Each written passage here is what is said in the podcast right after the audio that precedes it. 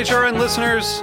As we celebrate our 15th year, we are deepening our commitment to giving voice to the next generation of food systems storytellers, and we need your help. Our internship and fellowship programs help activate new possibilities for underrepresented and underestimated young people through experiential journalism, audio engineering, and production training. Through these unique programs, HRN helps food equity stewards build essential workforce readiness skills that expand their potential and foster economic mobility. Please consider supporting these critical programs. And with a minimum donation, you can be entered to win a dinner for two at an amazing restaurant in one of eight cities and tickets to a concert at a great venue in one of those cities. We have incredible partners across the country who have donated, as they also share our passion for helping to educate the next generation of food systems storytellers. Check out heritageradionetwork.org slash 15 to donate and enter to win today. That's heritageradionetwork.org slash 15 to donate and enter to win today. And make sure you donate before March 31st. Thank you. This episode is brought to you by MoFad, the Museum of Food and Drink, inspiring public curiosity about food. Learn more at mofad.org. Have you ever wanted to open a restaurant, launch your own food brand, or dive into the ever changing world of food media? Well, buckle up. Join us for Aspiration to Action, a special live podcast on Monday, June 3rd at Haven's Kitchen in Manhattan. Zara Tangora and Breton Scott, hosts of Life's a Banquet, will lead us through tales of the good, the bad, and the transformative. Featuring Food World innovators and HRN hosts Dana Cowin, host of Speaking Broadly, Eli Sussman, host of The Line, along with his brother Max, and Allison Kane, host of In the Sauce, in conversation with Jeni Britton Bauer. Light refreshments will be provided by Paris Gourmet, Wölffer Estate Vineyard, and Tahani. Get your tickets before they sell out by going to heritageradionetwork.org/action. Hello and welcome to Snacky Tunes. I am one half your host, Darin Bresnitz. This week, we are so excited to welcome back to the show Gabriela Cámara, who's talking about her new and first cookbook, which is quite surprising My Mexico City Kitchen. It is a stunning, gorgeous, beautiful love letter to the food she loves, to the town she loves, Mexico City, and to the dishes that we all love and enjoy. And then, our special envoy, straight from India, Jeet, the man behind the boards, is now in front of the mic talking to the legendary band Motherjane. They talk about their origins, how they came up, and they share a couple of songs with us. So sit back, relax, and enjoy Snacky Tunes here on heritageradionetwork.org. We talk about food, we talk about music with musical dudes. Finger on the pulse, snacky tunes.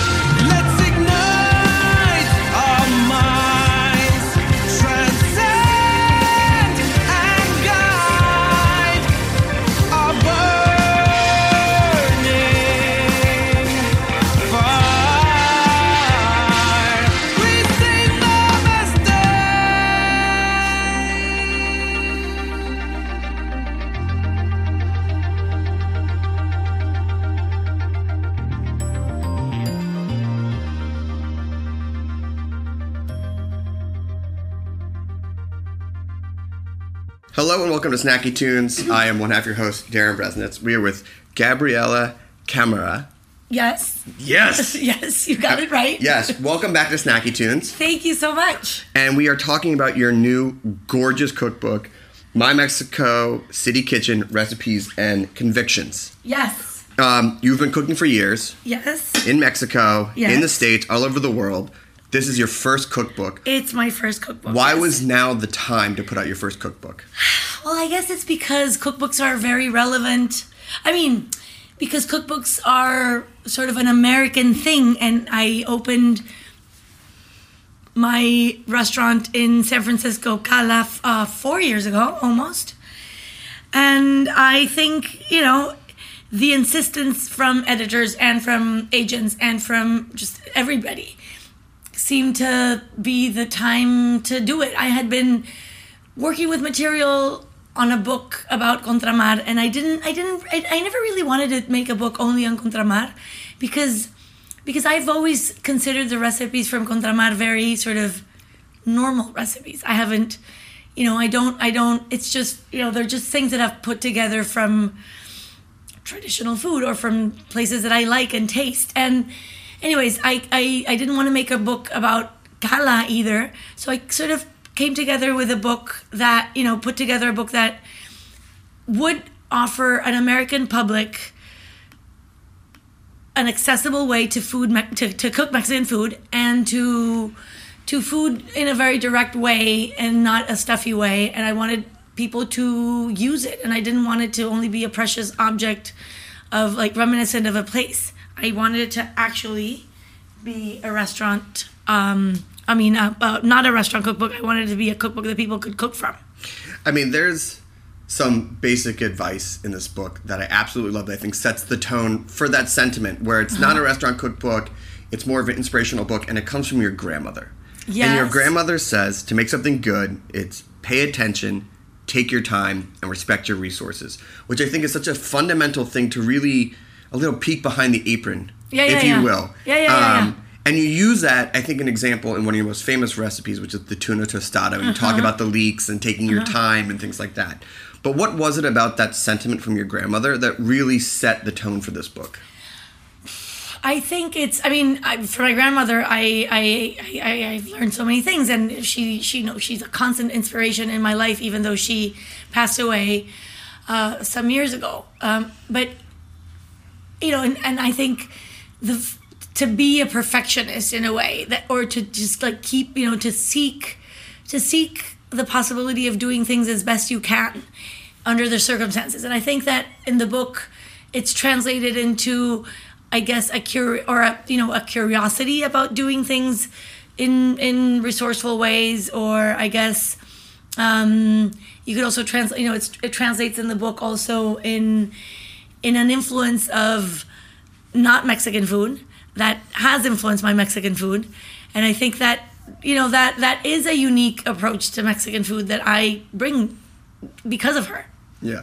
I mean, part of that influence of Mexican food, that curiosity stems from your childhood. You Yes. talk about how you were living in Mexico, but your parents weren't really cooking Mexico food, Mexican food, and the woman who sort of lived in the house, Victoria, and the women taught you I love that you remember her name. um, because you were so curious and you Yeah. wanted to make these tortillas to fit in and things like that. Um, what is it about that curiosity, but then also that tactile learning, like looking at other people, how they do their process? How did that inspire you, and why did you want to share that with people? I guess because cooking, even though my parents didn't have the time to prepare, you know, sort of fancy meals or very elaborate meals, and and we did sometimes, especially on weekends. But it, for me, food was always a very a very fun thing. Food was a you know, f- eating was was was a, was an important part of family life, but in a very you know, not eating because it was the only time to be together, but just enjoying life and enjoying food was part of enjoying life and i just i i love to participate in that i guess i wanted to be a part of that And you said it helped you fit in. no totally the the, the cooking the the tortilla part Yes. And that making tortillas Yeah. helped you fit in with I wanted, I wanted, I wanted my household to have tortillas, fresh tortillas. Right. It was the only household in Tepoztlan that didn't. I I mean, as far as I was concerned. as far as you're concerned. Yeah, and and I, you know, I'm sure other because in Tepo- Tepoztlan was a was a town that was full of people that had either retired there or artists who live in there. You know, there was this community of artists, circus um, artists uh, from Europe and everywhere in the world, and they they were like totally kooky and not from there, but. Everybody in my school, everybody I, I, I I was in touch with in at the school, which was a public school there, really had a life that was completely different from ours. And I guess I also I also love to make tortillas because I love tortillas. Who doesn't because love a fresh tortillas? tortilla is exactly, you know, who like why would you not want a fresh tortilla? And I think that um, I, I was I just I just I've, I've always loved doing things and I've always loved doing things with my hands I've loved um, I, I love you know I'm very practical and I guess I guess I get that from my grandmother she's always very like dexterous manually. And I like that. My father had a shop. It, like he still has a shop where he works with wood. I think it's you know we like to make things. I mean, part of what you talk about going to making those things at home is the love Uh-huh. and the the caring for others through the food, and you draw a little bit of a distinction through home cooking and restaurant cooking, um, and saying that home cooking sometimes can beat out restaurant cooking. Um, but what you draw through in this book is bringing some of that love of that home cooking into the restaurant. How were you able to take that approach to home cooking, which is very different, into these recipes and your restaurants in general? I guess because I do it with a lot of passion and and and I put I really put myself into it. So I it, I turn it into you know, I really sorry, I've always said and I've always said to the staff, we have to receive guests as if they were coming to our house. Like we have to make this experience an experience of absolute welcoming generosity. And and I guess that's what I that's what I learned that that that restaurants didn't always have. And that's what I wanted to put in in, in the restaurant. Um, Like but- I, I, I guess, I guess that I mean I guess that's always been a concern of mine, and I, I, I, I love that you that you, you know that that you were that you read the book and that you that you read that that's what I. I figured if I was going to come talk to you about the book, I, I should read very the book. good. Yes, very good. Um, well done. But that touches on another part, um, and bringing it back to the book a little bit is that sometimes you get these cookbooks from restaurants. Uh-huh. And look, I have the French Laundry cookbook on my table, And it's beautiful. It's beautiful. It It's- sits on my table. Yeah. I've never bought a digital scale and things Yeah. like that. But you talk about those as like aspirational books, Uh-huh. and what this book is is really a practical book, uh-huh. and as a source of inspiration. Um, what made you want to translate your recipes for the home chef, but then also give them the freedom to not have to stick to these recipes? Why was that important to you? because I feel that food is because I feel that food is for everybody. And food you know I feel that food is something that one should adapt to one's needs and one's whatever one is living through. And if you have time to make a lengthier meal great. But if you don't or if you don't have time to buy every bit of the ingredients that you need for a recipe. I want people to know how to adapt or how to substitute or how to use what they have in their refrigerator or what they bought at the farmers market or what they, you know, I feel there's there's so much waste also in this culture of having recipes be just one thing. I mm. think that it also, I mean, I think, for example, one of the things that you can totally see that has influenced my life is my grandmother's obsession with not wasting food. None. She, none. She was, you know, she went. It, my mother was born during the war in Italy, so she went through the hassle of having a one-year-old daughter in that in those two weeks where you had no food in Florence because they had it was fine. You know, it was fine. Whatever. We can go into that, but they, in terms of food, they were eating. Her father was a very prominent um, agriculture um, official, so he, you know, they had food, but there were two weeks when they didn't, and it marked my family life forever. It, you know, my grand my, my grandmother was pregnant with my aunt. My aunt was born without nails because because the food was very scarce, and then finally they didn't have it. But it, it was it were you know they they she really was obsessed with not wasting anything, and I think it's something that you know that has lived through in in in our family and for example my parents first fight was the zucchini incident because my father disposed uh, of of of like two he's, he argues it was not more than two tablespoons of leftover zucchinis. But when my mother woke up in the morning and wanted to make a frittata with them they were nowhere they, they, they you know he just said oh i ditched them. And she still has a fit every time she thinks about it. In my house, that's called a shonda. um, the other thing that you talk about in the book, which I love, is how much time it's taken for you to put t- these recipes together, mm-hmm. but how many failures you've gone mm-hmm. through as well. Mm-hmm. And it's very reassuring to to crack a book and you see the beautiful photos and you know if you've been lucky enough to have some of your signature dishes to go oh these are the end of a very long journey. Yeah yeah yeah. Um, how do you hope that inspires the people when they're cooking these recipes to cook the recipes again and again and again? I hope they're written in a way that they can get a bit of the deliciousness that I, you know, that that in the end, the the, the recipes. I mean, I, I just I hope that that with the recipe they can get to a point where they taste it and say, "Oh, I want this again," or "I could have done this better," or "I could have," because I think the one of the one of the things that at least my grandmother and my aunts in general, like all, all the people, all the really good cooks that I know, they are always thinking of what could have been better. And I always, when I cook, and I, and I, this is a problem. Like some friends are like, Gabriela, why are you? Don't, don't, you know, don't make excuses for yourself, or don't, don't dump. Don't think that it wasn't good. It was delicious, and it's not. I'm, I'm, I'm not. It's not that I don't have like a good self esteem, but I, I'm objective, and I know that, and I, it, it's my pleasure to discover what could have been improved, so that the next time I'm motivated, you know, or so that I'm motivated to do it the next time better and i guess that's the way i live. And for, for me food is is something that is an ongoing experiment. You don't this is why i was so adamant about writing a cookbook. I think recipe you know food or cooking is this and i always say this it's like this fine line between tradition and innovation. So i think you have a recipe that you start from but then from there you can do other things.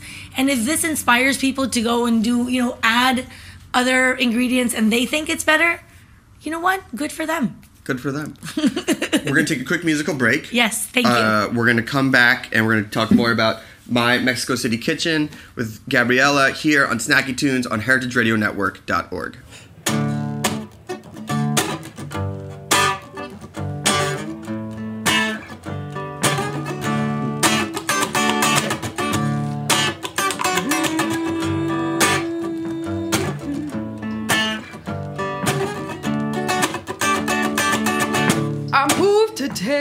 Texas on a whim to see if I could fit in, and I felt like a proper lady.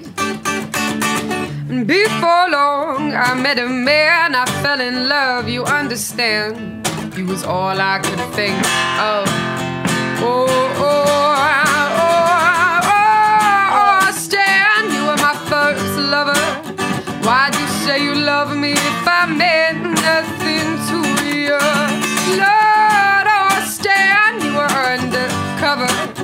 Why'd you say you love me and then found another?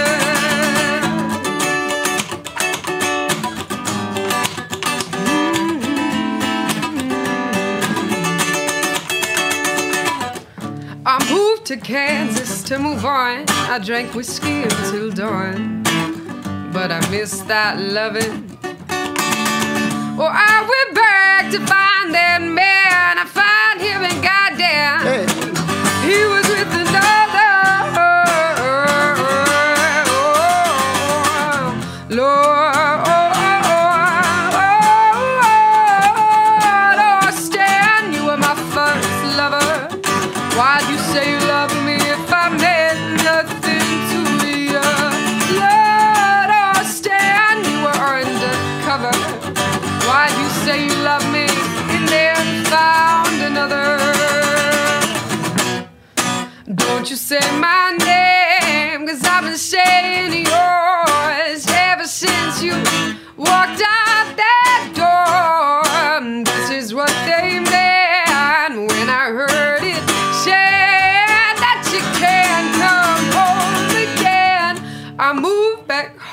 Settled down, got a job in my hometown, and I felt like a bruised woman.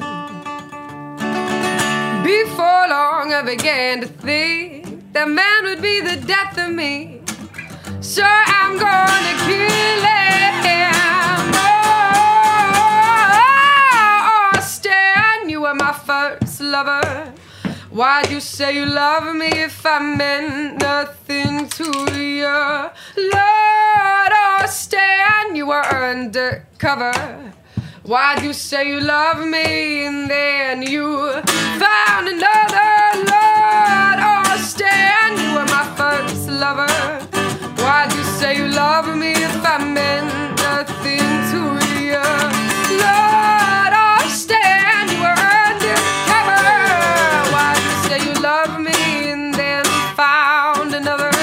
Hello and welcome back to Snacky Tunes. I am one of your hosts, Darin Bresnitz. We are here with Gabriela Cámara. Yes. Perfect. Yes, Nailed you're it. getting it. It's better and, we're, better. We're talking about her new cookbook, My Mexico City Kitchen, which I have to say is an absolute love letter to the city. Um, for those who've never been, it's Mm-hmm. it's this beautiful, sprawling, wide, uh, gorgeous, diverse landscape, and I feel that everybody has their own perspective on it. What was your unique perspective that you wanted to share in this book that you made sure that people who have visited or maybe never visited understood? I guess it's what I've wanted to share, sorry, through Contramar and my restaurants in Mexico City. I, I guess what and what I you know and what I've done at Cala in San Francisco in a way, I wanted to present a part of Mexico City that is fresh and exciting and malleable or not you know or transformable instead of saying, "Oh, this is what traditional mole should be," or "This is how Mexicans have eaten," and we're only doing, um, you know, food that has no influence from the New World or from Asia or from, and you know, food is such a mixture of so many things, and I wanted to show that Mexico City is a very cosmopolitan, rich, um, culturally more diverse than we think place. I mean, that gets into the very dicey topic of quote unquote authenticity, which pops up from time to time in this show. And for those who have experienced Mexico City your way, this feels like a very authentic take on the city itself. Right. Do you feel the same way that this book represents an authentic take in like the general sense, or just your authentic take on what Mexico City cuisine is? I think the term authentic is so difficult and so messy. We always bring it up with a caveat, but I wanted to get your perspective on it. Yeah. Authentic authentic also has evolved. You know, Right. who who defines authentic? And I do believe that there, you know, most of the recipes in this cookbook are not traditional Mexican food or what has been considered traditional Mexican food. I also have an issue with this, but authentic is is, is more the problem because tradition, you could say, you know, in this town they've always used this ingredient for this dish. That's a tradition, right? So that's but to say authentic or that it isn't authentic if they take out one ingredient. Well, maybe you know, it, is it authentic because of the ingredients? Is it authentic because of where it's made? Is it authentic because of who makes it? Is it authentic? I mean, it has, I think, so many exceptions that I. I think, I mean, it's authentic in that it is Mexican. It is authentic, you know. Are, is it a Mexican restaurant because it's in Mexico City? Yeah, I think so. Even if it's Japanese, it's, you know, and it's wanting to be respectful of traditional Japanese methods in cooking or ingredients, it's still a Japanese restaurant in Mexico. And I think then it is it is a Mexican restaurant. But not, you know, it's it's tricky. I I, I think and I've I've I've really spent a lot of time trying to define this. I think to be Mexican, basically, you have to, you know, be in Mexico, do it in Mexico, whatever. But to be Mexican abroad is also, you know, has its own nuances because I do think that to be authentic Mexican, I don't know. I think, I mean, it's really so subjective. And I, I think we're in a time of life or of the world where the personal becomes very relevant or we want to give it the importance that it is which is a totality of somebody you know someone's experience. And i think that cooking with elements of a part of the world or a, a certain geographic deter- determined area will make your restaurant or will make your food from there. But then if you cook it elsewhere and still use those ingredients, it still is that. But so I don't, you know, I don't I really think that the word authentic is is is is charged with too many things and I do I will just tell you this is a genuine book from somebody or this is a genuine, you know, these are recipes from places that in which people have been making their thing and it's you know when i this is why i wanted to portray recipes from certain places that were my favorite places in mexico city. Say the tacos de lengua from don juan this taqueria that opens that has lengua on fridays in condesa. You know i don't know if it's the best taco de lengua. I love i love tacos de lengua however i guess. I i, I mean as long as it's good it's good quality. I, I i i love them with chile you know with different sauces with but in different preparations. But i think the tacos de lengua in salsa verde are pretty authentic mexican. I mean you know it's certainly not a, a, a, dish from another part of the world. So i would say you know with all the with all the layers of complexity because also mexico city is a place where people aren't from but they have come to for centuries. And so they have appropriated you know things from different parts of the, the different regions in mexico and the different influences of people who have come to mexico city so you know authentic mexican yeah it is an authentic mexican cookbook with recipes from there I mean, I absolutely Yeah. love that response, and it's it's a tricky question, and and I love it. And what I love about it is that you you do give people a guide. Like for example, um, I think in that same set you talk about a guisado that you love uh, from this one taco spot, and you say I'm going to only share one guisado recipe with you just to show you the process, just to give you that like base information of how you do it. Then take it and make it your own. Um, and I love that you are just letting people. I mean, there's 150 recipes, Yeah. right? And but you're giving people different entry points. So yeah i think it's really important with food yeah, that people enjoy it. Mm-hmm. Like I want people to taste something and say, "Oh, I want more of this," but maybe I could add some salt, or maybe I could take away, you know, maybe I put too much lime, and I want, I want people to learn how to actually enjoy putting ingredients together. So with this eating them. with this book, I mean it's it's not just the recipes, but there's also essays and beautiful things like that. If I was a beginner, if I'd never Uh-huh. made Mexican food, where do I start? And if I feel comfortable with Mexican food, where would I? What would you recommend as like a first entryway into this? I would recommend that you read it. Yeah. And then I think if you do read it, at least if you read the introduction, then you will be more comfortable with saying, "Oh, I feel like eating potatoes," and then finding a recipe with potatoes. There's one section I want to talk about before we're out of time, and it's the everything can be a taco. Uh-huh. Mm-hmm. I know that has been such a smashing success, I'm which sh- is I'm, I'm very happy to have. And listen, as someone who keeps not the freshest tortillas in his fridge, there are times when I go, that could go in between a tortilla and that'll be better. Um, And and you do it oh, of course. right. Quietly in the dark with Yeah. no one looking or judging Yeah. me. Yeah. Um, but I wanted to say, look, we could talk about the spaghetti taco, we could talk about the stuff, but at your heart, why is that section so important to you? What is it trying to really say? because it's trying to say that in Mexico, like if you have good tortillas, or in Mexico traditionally, and here we do go to traditionally, the tortilla serves the purpose of bread or naan in India, or you know, it there. It was the grain with which you accompany every meal. In Tepoztlan, where I grew up, I think I, I mentioned that in the book. You people wouldn't use silverware. They used the tortilla to eat. And you know you need to learn how to eat with a tortilla without being messy. Right. And I was very proud to have learned that.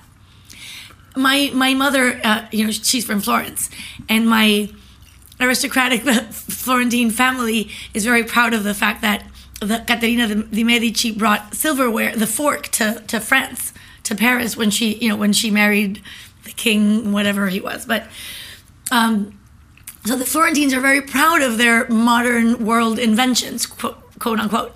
And and I, you know, my mother, even though she was never gonna not eat with a fork and knife, she found it, I think, very not only amusing, but she was very encouraging of my delight in learning how to eat with a tortilla.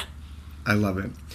So, in addition to the food photos, there's also beautiful photos of Mexico City. These just like gorgeous moments that make it feel like an insider's look or just catching this very candid moment.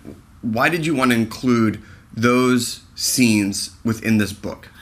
Well, first of all, I you know the book was the the photography is by Marcus Nilsson, who's a great photographer, and Marcus Stunning. uh, great. It's he's great- He's, it's great as- no, no, no. He's it's he's like- he's, beautiful. he's yeah, totally my favorite food photographer, I think, and and thankfully we were able to work on this together. But we had worked the previous Contramar book or the one we were working on, which ended up being more of a.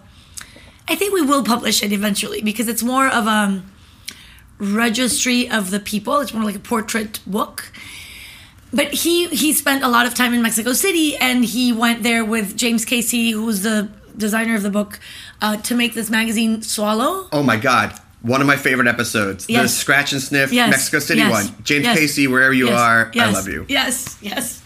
And you know this this team, we we had you know we've been in Mexico City many times for different commissions that Marcus has gotten.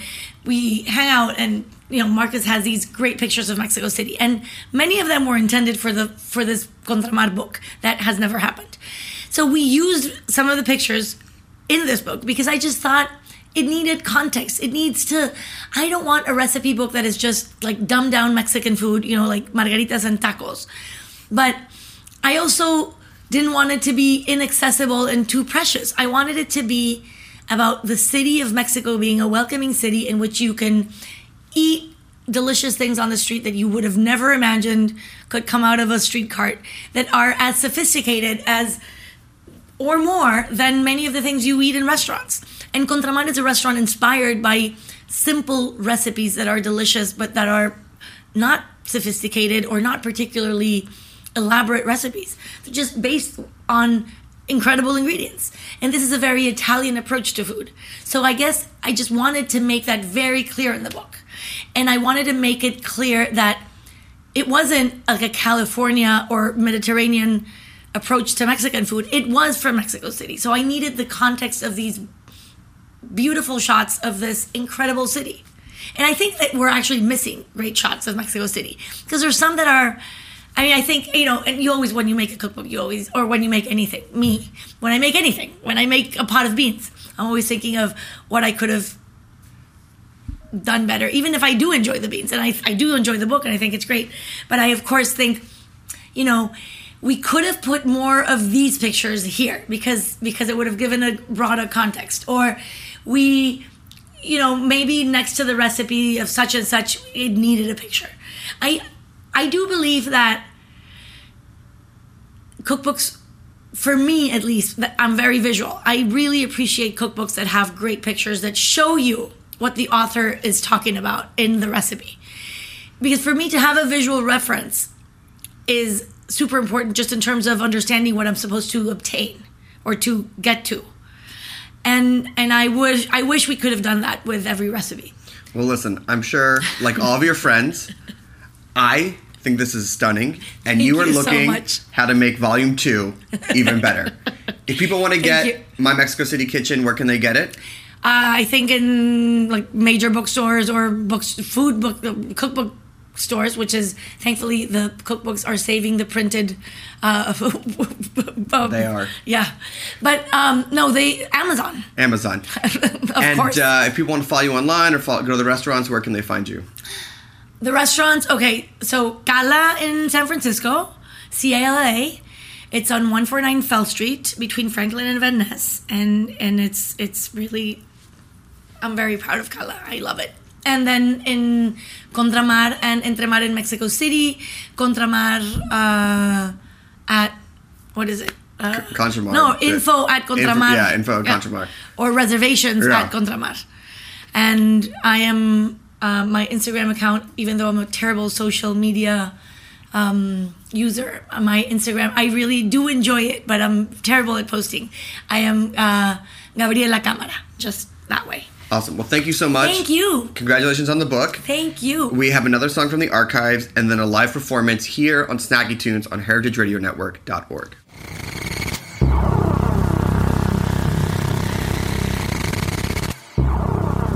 Yeah, yeah, yeah, yeah, yeah.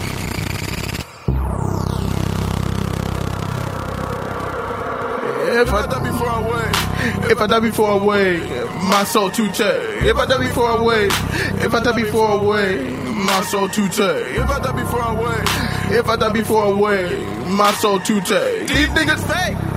Dave Chappelle, you come and have bait. Austin 316, nigga got big drinks.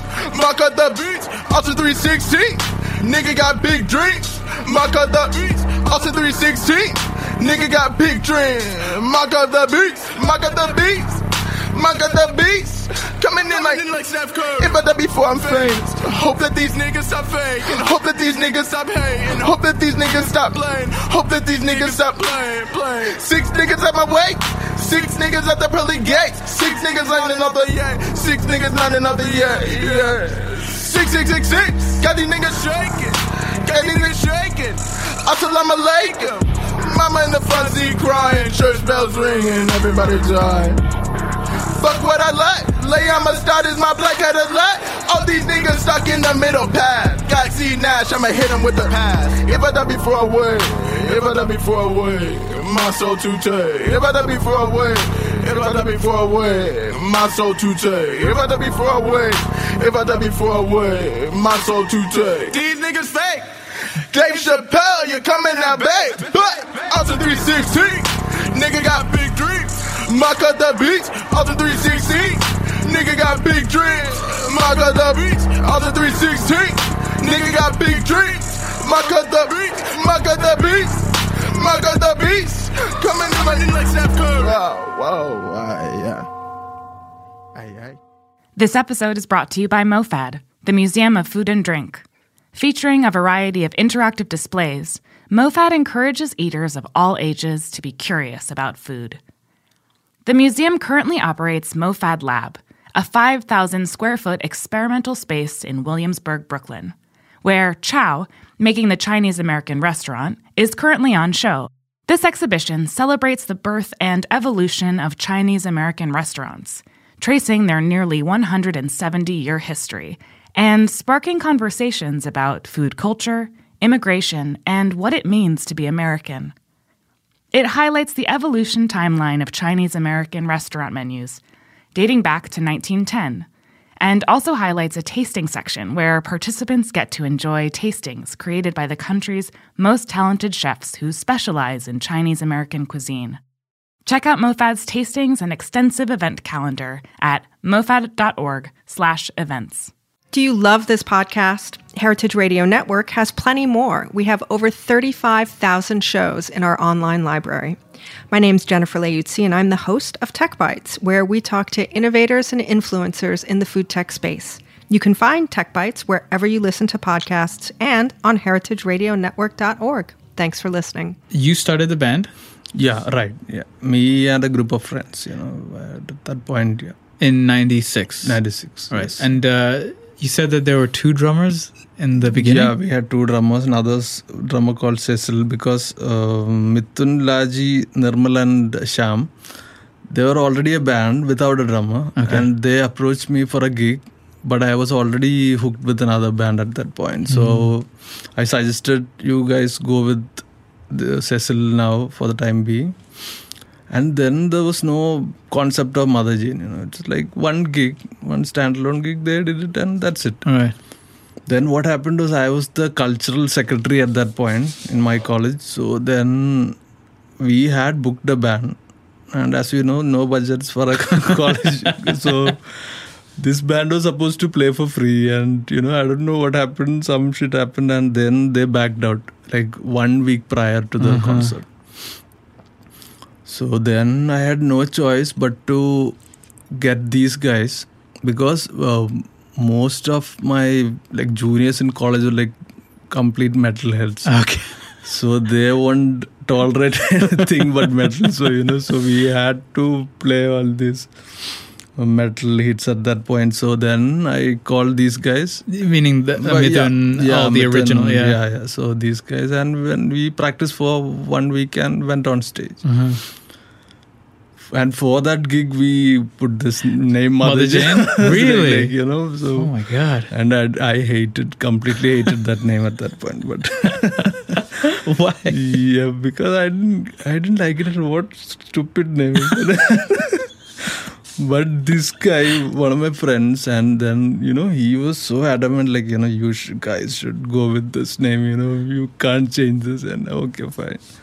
Then we went on stage. We played the gig, and then you know when then we then we got uh, together. Actually it was like supposed to be a standalone gig and then we were supposed to go our own ways. But then we um, you know did one more gig and then we organized one gig on our own. Mm-hmm.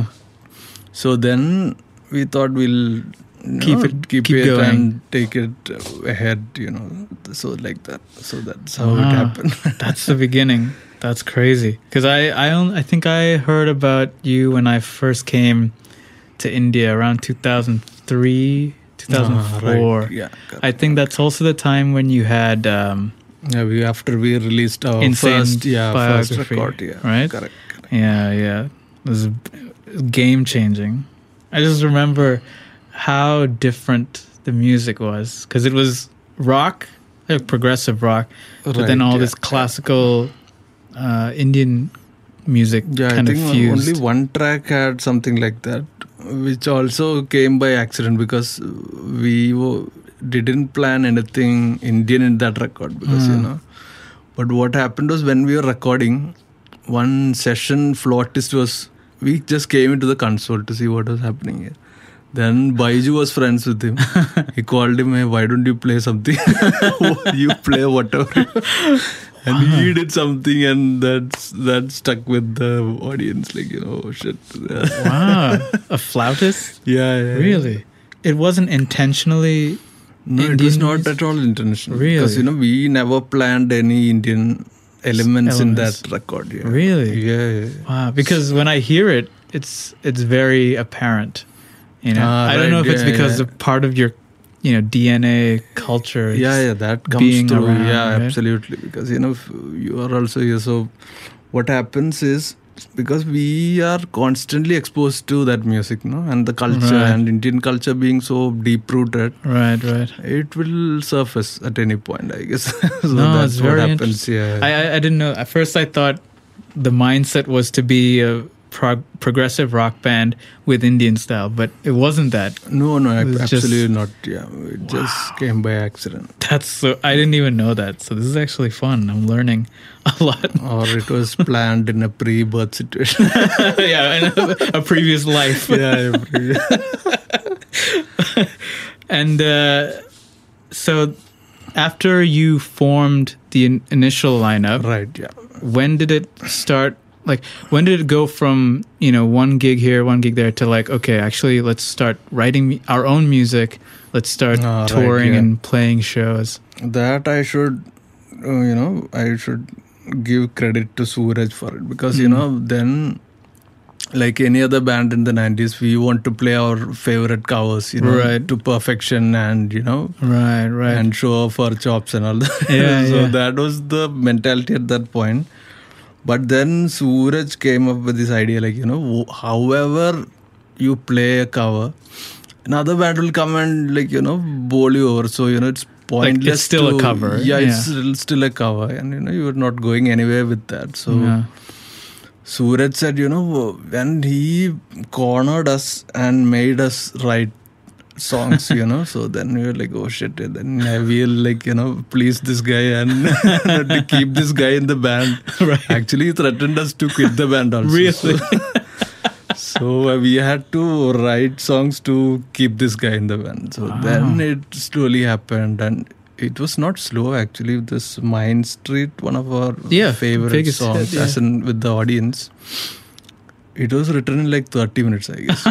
You know. really? and the tune, the vamp, was already one song made by Rex. Really?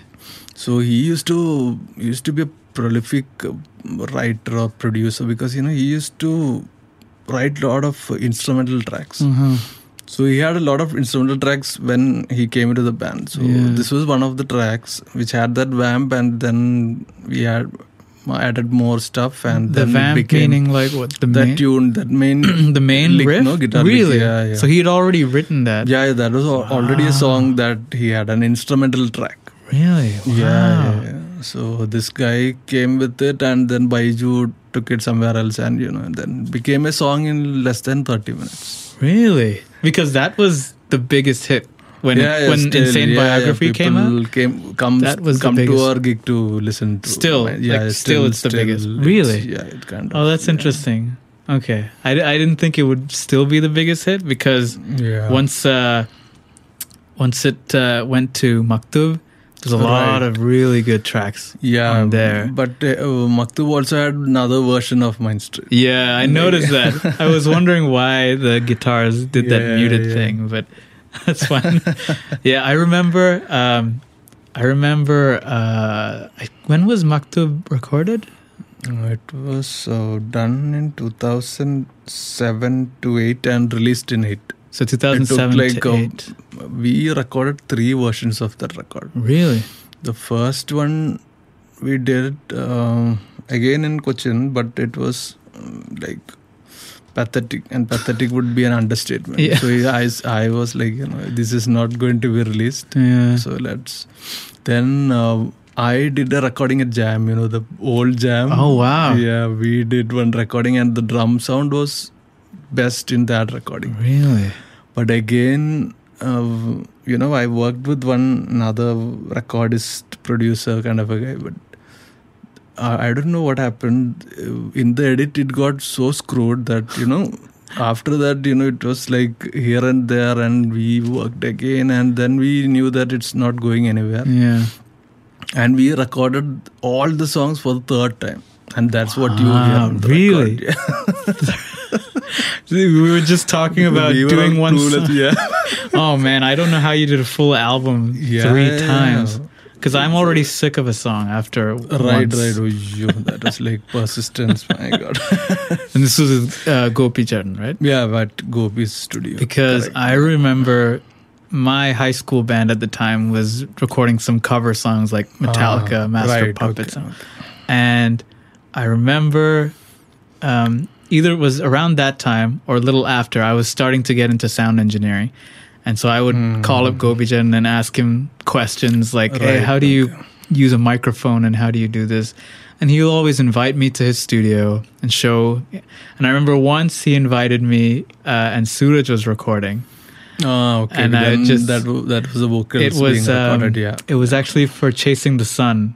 He was recording vocals, Okay, and I was very nervous because I didn't know how to react in front of him because you guys at that point were like huge. And then after uh, after Suraj and all left, uh, Gopi played me Maktub, the title track. Ah, right. I don't know okay, if it was mixed or not, but at that point I didn't really understand mixed versus unmixed. Ah, right. Yeah. I just remember really loving that title track song. It's like really Thanks, man. interesting. Thank you. Just like I don't know what it was about because it was a big difference from Insane Biography. Yeah, yeah, Insane Biography right, was like right. more of like the first kind of attempt at writing music, Yeah, yeah, right. and this sounded like a lot more mature and uh, cohesive. You know, even lyrically, like Suraj's yeah, lyrics. Yeah, were because very powerful. He evolved to a point, and you know, so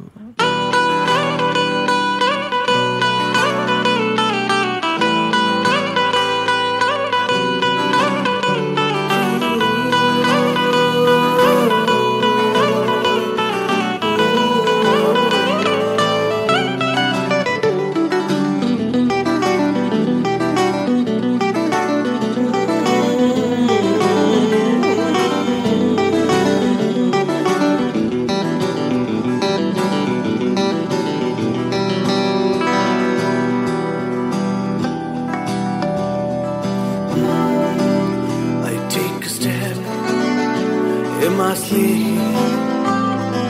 It lies bleeding in my street. My inch shut, full of holes. Now I know how to get him home. Cause this world,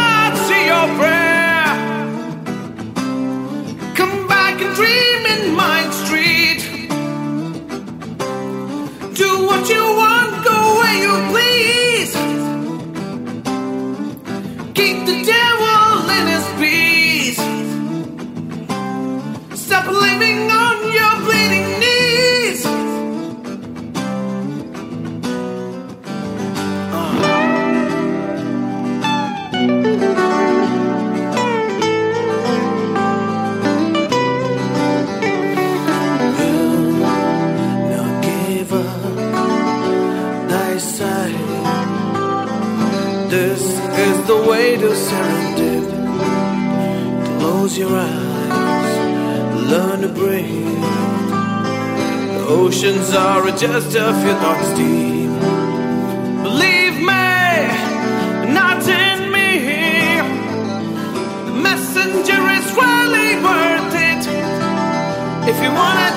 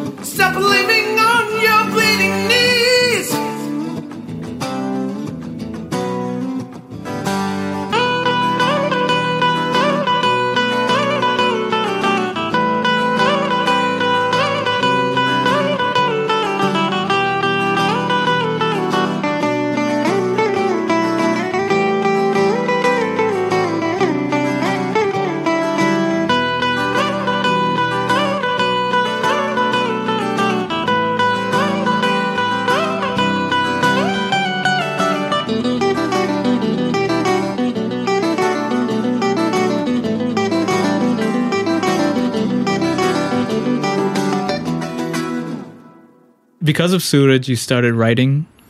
Right, music- he pushed your us, own ac- actually, music. yeah, yeah. and mainly maybe because he's like the lyric writer, very Yeah, into songwriting. Right, right. So Right. he always wanted to get into like you know our- our own songs and take it from there rather than being a cover band. Was it hard to get shows once you became like the original band? Yeah, actually, it was. Um, you know, if you think about those times, it was suicidal to play our own songs and get gigs. You know, so Because nobody would care. yeah, or- nobody would care yeah. because you know a band is called in.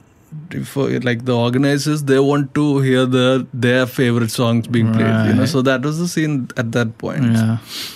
But um, we followed these guys, uh, Thermal and a Quarter, Yeah. because they were like, you know, we won't play any covers, whatever it is, but we are not going to play any. So we thought, you know, so then, yeah, why don't we, you know, try that out, you know, let's see where it goes. But we surprisingly, people started calling us for gigs. So that was like a huge surprise at that point. My God. So then it began you know we began to we started taking off and you know Mm. and, and there was one guy called rahul gandhi was an iim student at that point Okay. so he just you know message mailed us and you know i'm i would like to manage you guys he being a management student you know Yeah, yeah.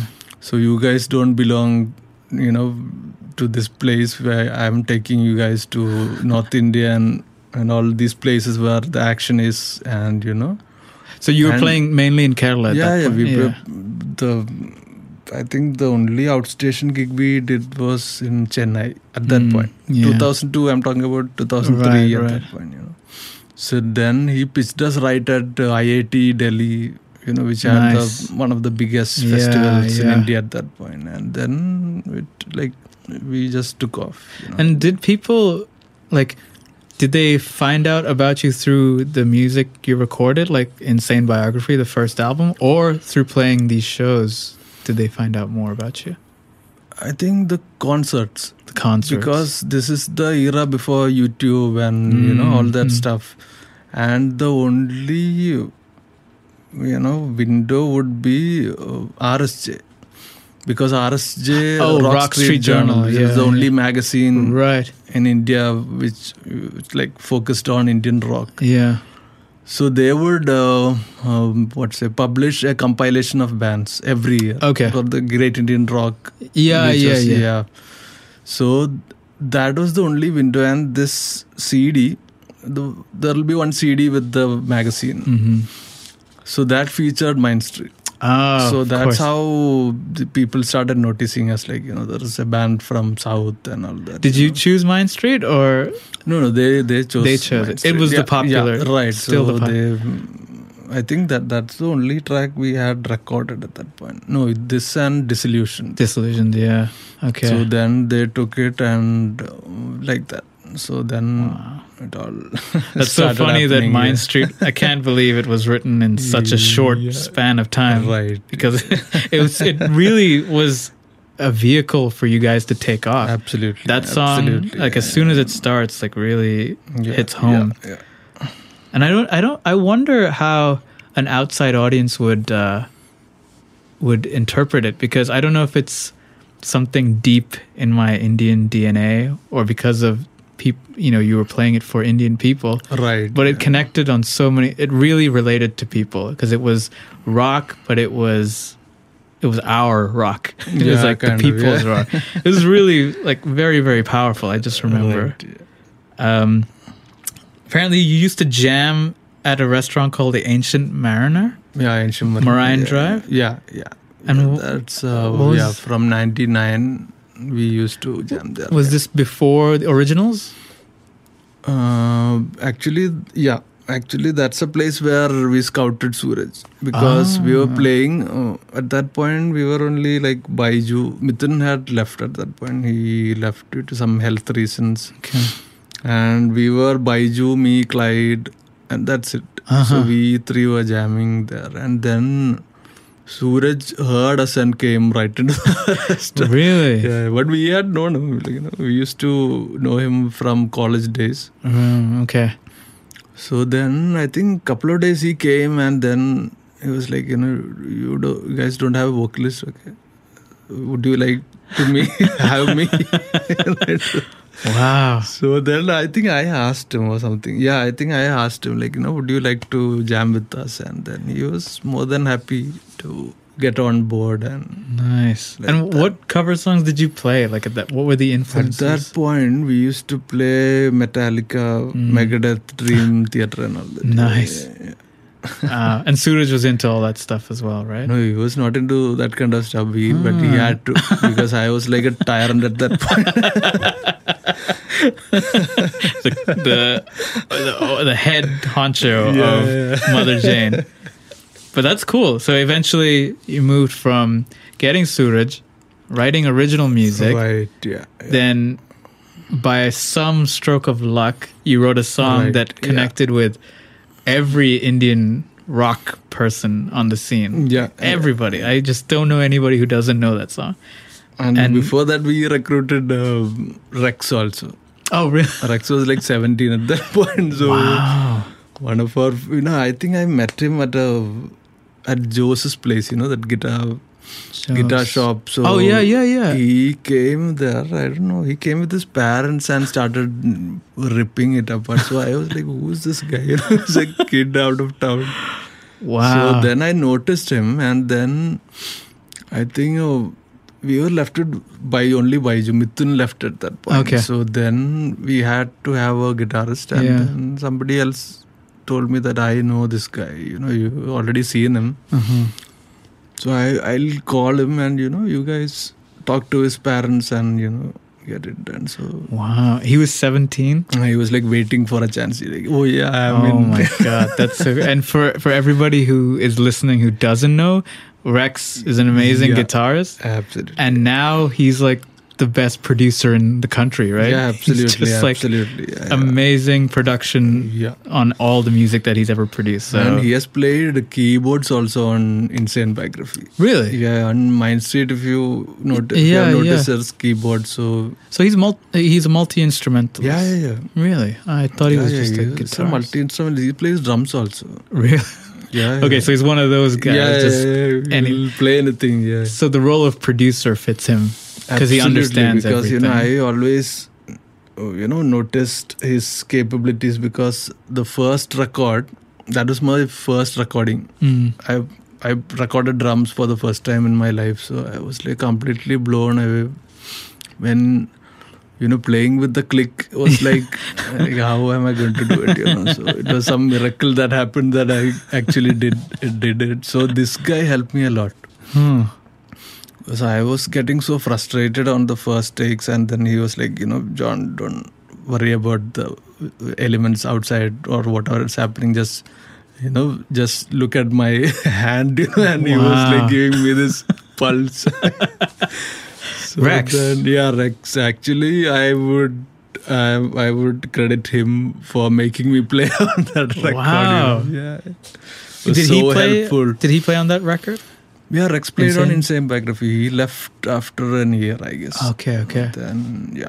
Wow. Like That that's so crazy. I actually didn't know Rex was part of Motherjane for a while. Yeah, yeah, he was there from 2000, uh, ala- 99 to 2003.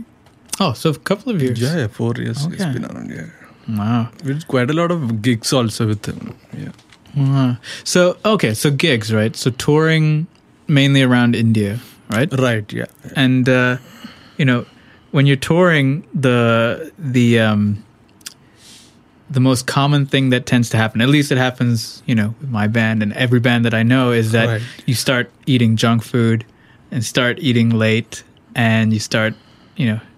drinking and like a lot of bad Yeah, habits yeah. start to get picked up Right, on the road yeah. because I don't know if it's the party element of it or just being around your friends or maybe not having access to a place that's open after a gig or something like, like that, right? So, do you know, like, can you just tell me, like, what the experience was over the years when you're on tour? Like, how do you manage your food and has it changed over the years? Yeah, so that that's one peculiar thing with Motherjane because you know, whenever we went like you know to North India, so we used to demand like we want rice and curry. like in So- your uh, in your what's it called? The rider. Tech Rider, Tech Rider? Tech Rider had this clause like the drummer wants fish fry. that was after 2004.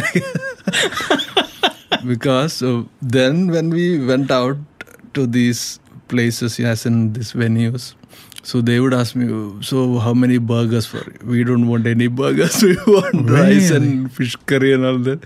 And they would actually, they got us stuff Wow. and we were like this peculiar when we demanded fish uh, i mean rice and and you know if it's south indian then give it to us and then we would be speaking malayalam on stage as in malayalam Really? so we were like one peculiar band where are these guys from So that's really cool that you were able, like, I guess Yeah, but 2004 onwards. Right. When, whenever we were touring, we demanded South Indian food, and if, you won't believe this that we toured Ukraine, and the organizers had to get us Indian food, and then we were like, you know, trying to figure out where is the Indian restaurant. Oh my god! Really? So, you know, we didn't have our share of junk food. As So you skipped bands, that you know. whole- yeah we skipped that whole thing That's very very lucky, and it's Yeah. because like you like you believe in eating healthy and organic and Yeah, that that came afterwards. Okay. When I got into this organic bandwagon, but we, even before that, you know, we apart from the usual, you know, booze and uh, whatever smoking up and all that. Yeah. But is it okay if I? yeah, yeah. Oh, this is a very yeah, free yeah, show. yeah. So you know, uh, food wise, we usually we were sticking to South Indian food, which is Mm. again very healthy compared. to You know, it's less fatty and all Yeah, that. You yeah. know, compared to So just because you like the food, not because of any kind of yeah, right. you right, just right. and you liked it, and it just happened to be healthy. It just happened. Yeah. Oh, then you're very lucky because I remember And whenever we, we, never go, gave into temptation because I I was never tempted also to eat junk food. You know, So Really? like oh shit, I don't want junk food. You know? Oh, that's so interesting. Is it you were not tempted because it wasn't around, or you just No, didn't feel? eight- but you know, I think um, after I never had junk food when I was a kid. I think the Mm. only junk food I had was Chinese food, which was again like you Yeah. know Indian Chinese. Right. You And- know that yeah. it's like spicy as hell and all that. So you know, so I never got hooked to junk food, Wow, and Very- still I don't. I, I don't prefer junk food. Oh, that's know, so- very very good. Um, and the rest of the band was like this as well. Yeah, all of us were like that. Just We very like, yeah, happy with- yeah fish fry rice, which is the staple in South India Kerala. If you ask, yes, that's true. Kerala is very well known for fish. yeah, So and you fry it, I guess, in some oil. Um, coconut oil. coconut oil. Yes, very very very tasty. and uh, did you? Was there one particular place where you remember, like, wow, the food is so good when you were touring? Yeah, yeah, I think um, the places where we indulged in food were like uh, Calcutta, Hyderabad, and Mumbai. Those three. Yeah, Uh, What was different about those? I think it's it's a little similar to Australia. Mumbai is like everything you get everything there. Okay. You know? But uh, Hyderabad also it's like spicy. As you Kerala, you know, it's Yeah. very spicy, over the top spicy at some point, you know, and Calcutta also, you know. So those places we really indulged in, like you know. So whenever you toured there, it was like yeah, we're gonna get good like that, food. yeah. And so then this is I don't know if this question is very valid then because you know uh, the the typical scenario is the bands go on tour and they eat like shit. And then they come home and then they're like, okay, now we can have home cooked food. But like, what was the difference on the road and off the road? Uh? Right. In India, I think we have enough choices. Uh, Hmm. Unlike abroad, like you know, we we, we the we, we- like you will get rice at at any place. You know, we, Yeah. Wherever you travel in India, you will get rice, and and the thing is, there will be a Mallu restaurant somewhere. Really? yeah. So it's like that, you know. So you There'll always be a Kerala into- yeah, yeah, style right, restaurant. Right. Right. Yeah. Wow. or something similar to it, you know. Really? Otherwise, I think we were like, you know, we hunted down those places where you get stuff. You know. Yeah. I wonder. Yeah, that's that's very because like uh, over. I don't know if it's the choices, but like there's a lot of choices in the U.S., but the majority of it is. Well, the majority of it that's affordable for bands on the road who are already spending right. money to Yeah, you know yeah. drive and gas Right, and right. you know yeah. the only other options you have are like uh, McDonald's, you know, Subway. Subway's relatively better, I guess, but I think that's what that's the trap that we fall into. Any kind of healthy place would be a Yeah, little overpriced, yeah, correct. and we're already trying to save as Right. much as possible. So that's actually good. It's very cool that India has a lot of yeah india has available. options and you know when we used to like for we used to go for competitions like you know Mm. like formative years like Battle of the Bands. yeah stuff. right yeah. Yeah. so we had to stay at friends places then baiju would cook for instance where he'll cook so i will buy him all the stuff and Baiju being the guitarist at Yeah, the time. yeah. even when we produced clay play so we were all like you know we went into nitin's flat and then we were like you know doing stuff there most of the recordings were happening there so Hmm. there also I, I learned cooking because you know we ran out of money buying food then i learned cooking you know youtube being the biggest guru. so you know Wow. Oh, So, yeah.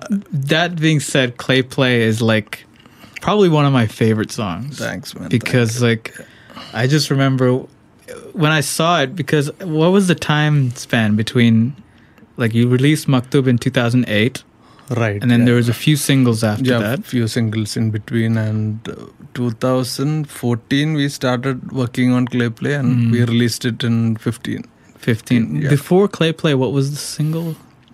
There was one single called no contest that was like but that was- 2011 yeah, that was a while one, ago. yeah three four years gap Yeah. So I just remember because Clay Play was a new lineup, right? It right, was uh, right, yeah I don't. It was Vivek on yeah vocals Vivek on vocals and Nitin, on guitar. on guitars yes, yeah. yes. So I think I don't remember if I knew the lineup first. Somebody told me the lineup had changed. So I think a, a lot of people were speculating that the it was going to be a completely different sound. And a lot of people yeah. were worried, right? So, but I remember when I heard that it was a different sound, but it was so fucking cool. I love that song and the whole video so much. The video is, uh, I think, really like really Thanks, well told story, and I think maybe because you know because of the journey both of us are on in the music industry, right yeah that video really connected with me. thanks. Just brilliant song. I yeah. full credits to Rex for that. You know. Oh, he produced that? Yeah, he produced that. yeah. Very cool. Yeah, so that's weird. He he was part of the very Yeah. first album. Right, right. He was uh, in between. Also, there was one single called Jihad, Yes. which was also produced by. Oh, yeah, interesting. Yeah. yeah.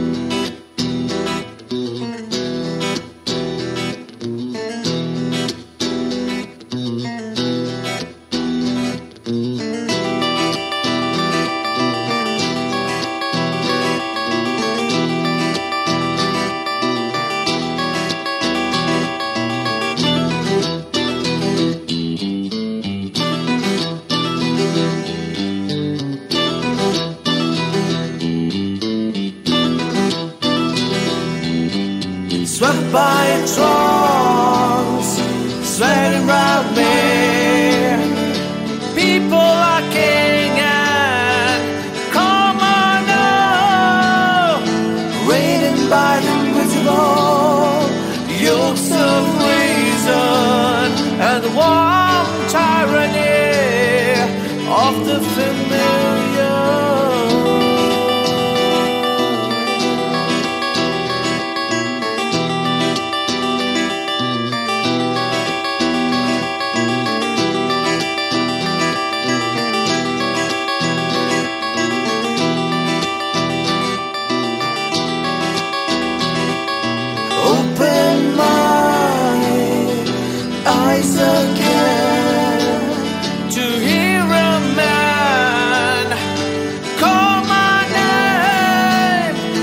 Reached for him, I found a friend.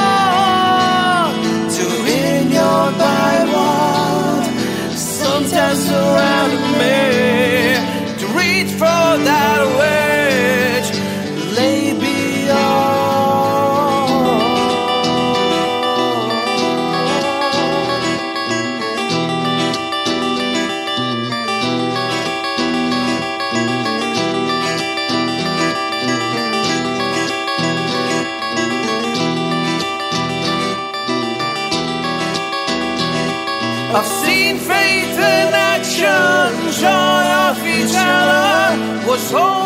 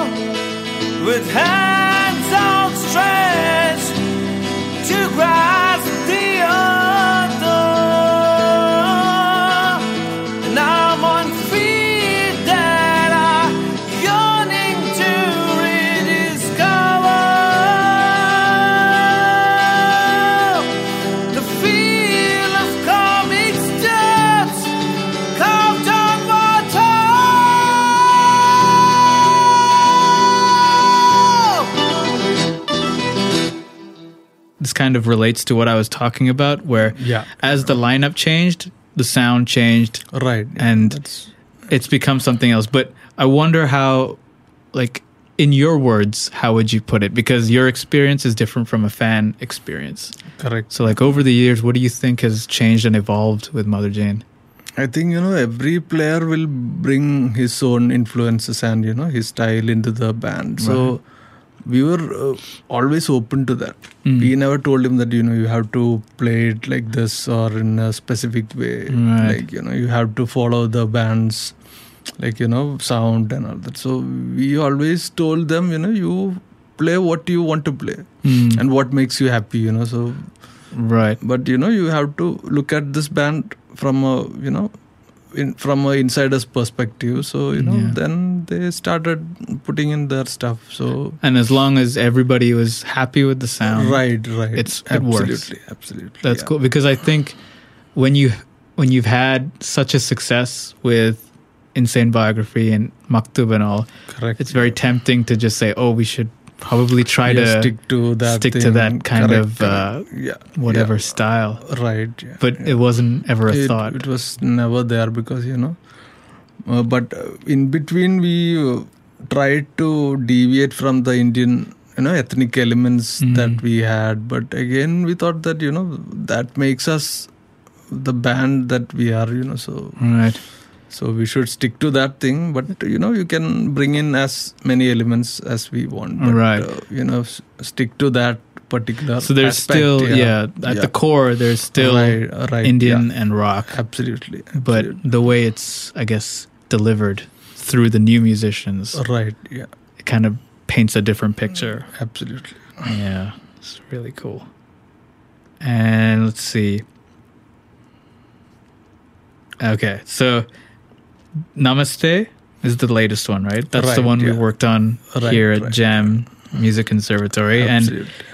and uh, Rex again produced that. He Produce that track. So uh, yeah, just to be clear, we recorded the drums at Jam, but everything else was done with Rex, right?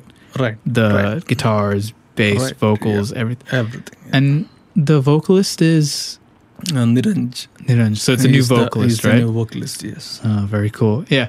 So Namaste did very well, right? Went Right, to right. Yeah, number one on the Right, iTunes rock charts Absolutely, yeah. in India. In India. In India. It's fantastic. And like is this again the whole natural progression as the member as the singer changes, you know, the style changes, something like that? Right, yeah. And this song was uh, done with the, uh, like, you know, when Vivek was around. Actually, that was Oh, right. Vivek's tune. and Vivek then- being the previous singer for Right, yeah, the previous singer. So, you know, that was his tune, and Niranj was uh, like a big fan of this tune. Uh-huh. So we had already shelved the song, and you know we'll work on, you know, maybe other stuff uh, and shelve this song. But he was like, you know, we have to release this tune. know I think, and then I thought, like, you know, if you are so confident about it, let's go and you know release it. And it did well. so yeah. that's how it happened, you know. So yeah, it did well. It was a very good it and I really loved the video concept.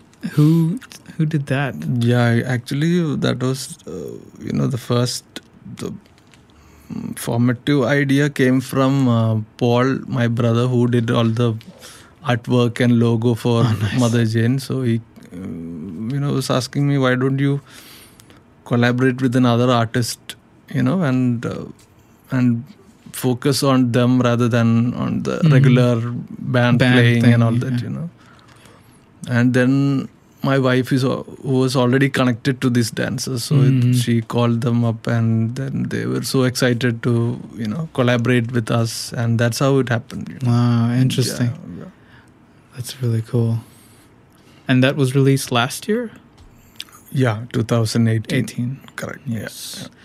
Yeah, it was also I also got really good response I remember just from my friends hearing it around it was Yeah. I think so let's see 96 it starts you know as a cover band Right. Yeah. right then around early 2000s original music starts to come Right. Yeah. you start you record your first album and the 30 minute the the song that was written in 30 minutes Mind Street just instantly blows up. Everybody loves it. Right. it's just like it's crazy how much that connected with a lot of people. Like to have that you know in your portfolio is like really really great thing. Then through maktub lineup changes uh, clay play and namaste. And so what's what's next for the band like where where do you see this going after 22 years Yes. 23 yes, years yes. it's amazing 23 years. It's, I think it's just uh, you know, this 26th we'll be 23 years old actually. That's crazy. you, it's fine. You can turn it up. Uh, Yeah. 23 years old. 23 years old, yeah. So that's the scene. So we uh, we've been working on like three songs Mhm. and which will be cut into a record like it will be an EP, EP. right now, yeah. So so waiting to record it, you know. So that's the Yeah. scene. Because you just had chicken pie. Yes. Three songs. Do you know when you're releasing it? Uh, no idea. I think by mid of this year we'll Nice. be Very we're cool. releasing it. And doing maybe some sh- before that, you know. And doing some shows. Yeah, yeah, we have we have already spoke to a lot of people like you know to support this record. We'll be touring. Yes, Wow. yes, yes. In India. in India. Very nice. Wow, that's cool. And is it is it just I mean, the natural pro like do you just keep doing it and like while it's fun or or do you have like okay so this year we'll do an ep and tour the next year we'll do and then five years later we'll do a Yeah, yeah we uh, actually what I tried to take it that corporate way, but it's not happening. So, so I had some experiences where I learned that you know it's not happening with this band. I guess so. So we are taking it as it comes. Mhm.